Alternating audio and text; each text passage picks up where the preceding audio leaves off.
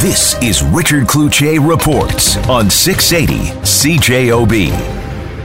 BC based Canada Jetlines would like to establish here in Winnipeg direct flights to Canadian and American destinations, even a maintenance hub here, but there are obstacles in the way. Jim Scott is CEO of Canada Jetlines. He joins us. What are those impediments to getting you folks to fly and do maintenance here?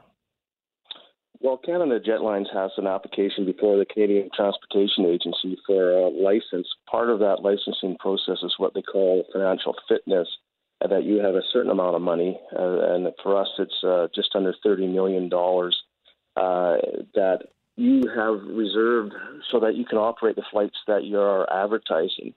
Uh, it's a fairly high hurdle and uh, the, there's a very few companies in the world organizations that uh, take on uh, New Start Airlines, and there is some in Europe and, and some in the United States.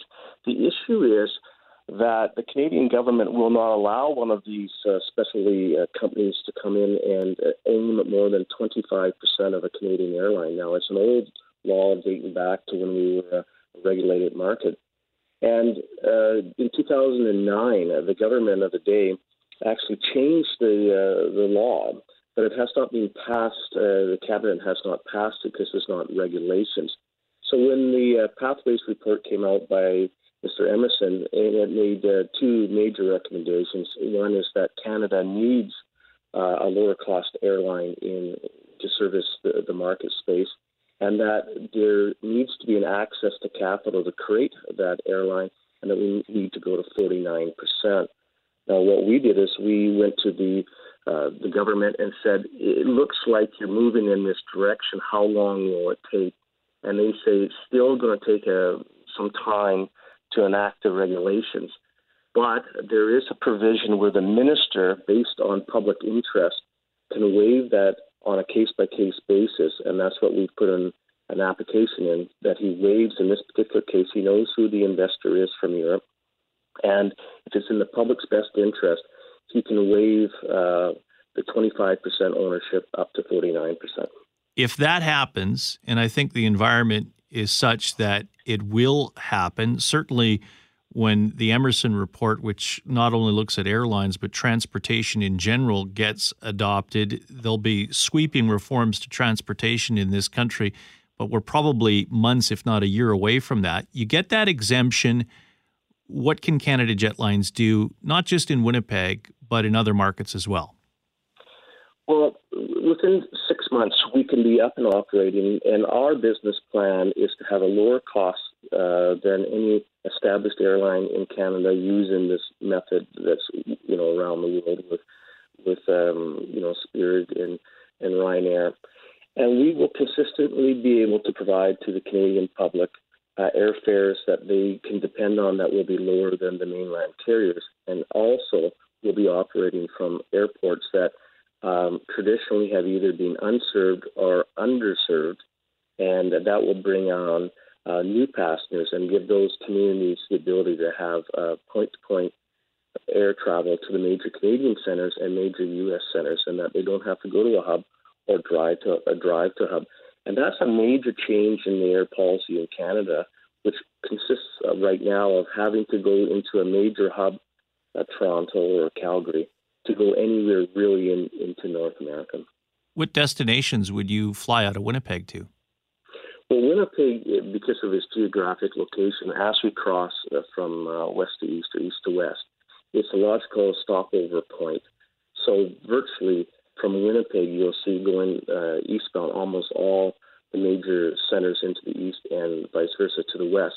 And then into the United States, there's a number of um, uh, services into the United States, uh, you know, Las Vegas, Los Angeles, that have uh, the, the demand, but this, nobody's operating them right now. So we see opportunities out of Winnipeg uh, for the fact that we can stop off and build a better load as we move eastbound or westbound Winnipeg, but also southbound. And because of uh, matters like flight crew uh, duty day limitations, uh, it's very uh, advantageous to have a crew base uh, in uh, Winnipeg so that you can change your crews as you're going east to west on a long direction. and overnight the aircraft in Winnipeg. And then the overnighting of the aircraft, the logical aspect is to actually do maintenance, more than line maintenance, progressive heavy maintenance. And Winnipeg is set up for that or has been set up in the past. It has the facilities, it has the trained personnel around the, the airport that previously worked for another airline. And that's very um, attractive when you're uh, operating an airline is to have a base that has that capacity. How many jobs would that create?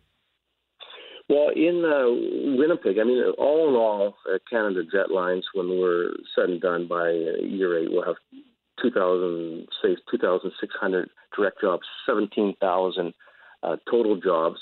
We'll be bringing in 3.6 billion into the GDP. But for um, the Winnipeg area, we're looking at 250 uh, jobs uh, direct with uh, 1,200 uh, total jobs and about 260 million dollars into the GDP. With Jim Scott, CEO of Canada Jetlines, uh, they are hoping to get that exemption from the federal government so they could set up within a matter of a half a year in Canada and certainly here in Winnipeg. For the flying public, what are they looking at as far as fares?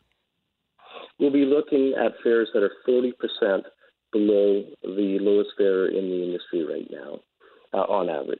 And now we charge a little bit extra for bags, so you'll net out at 30% below what you can find in the industry as the lowest discounted fare. Now, WestJet and Air Canada probably don't like this and they still have lobbying power.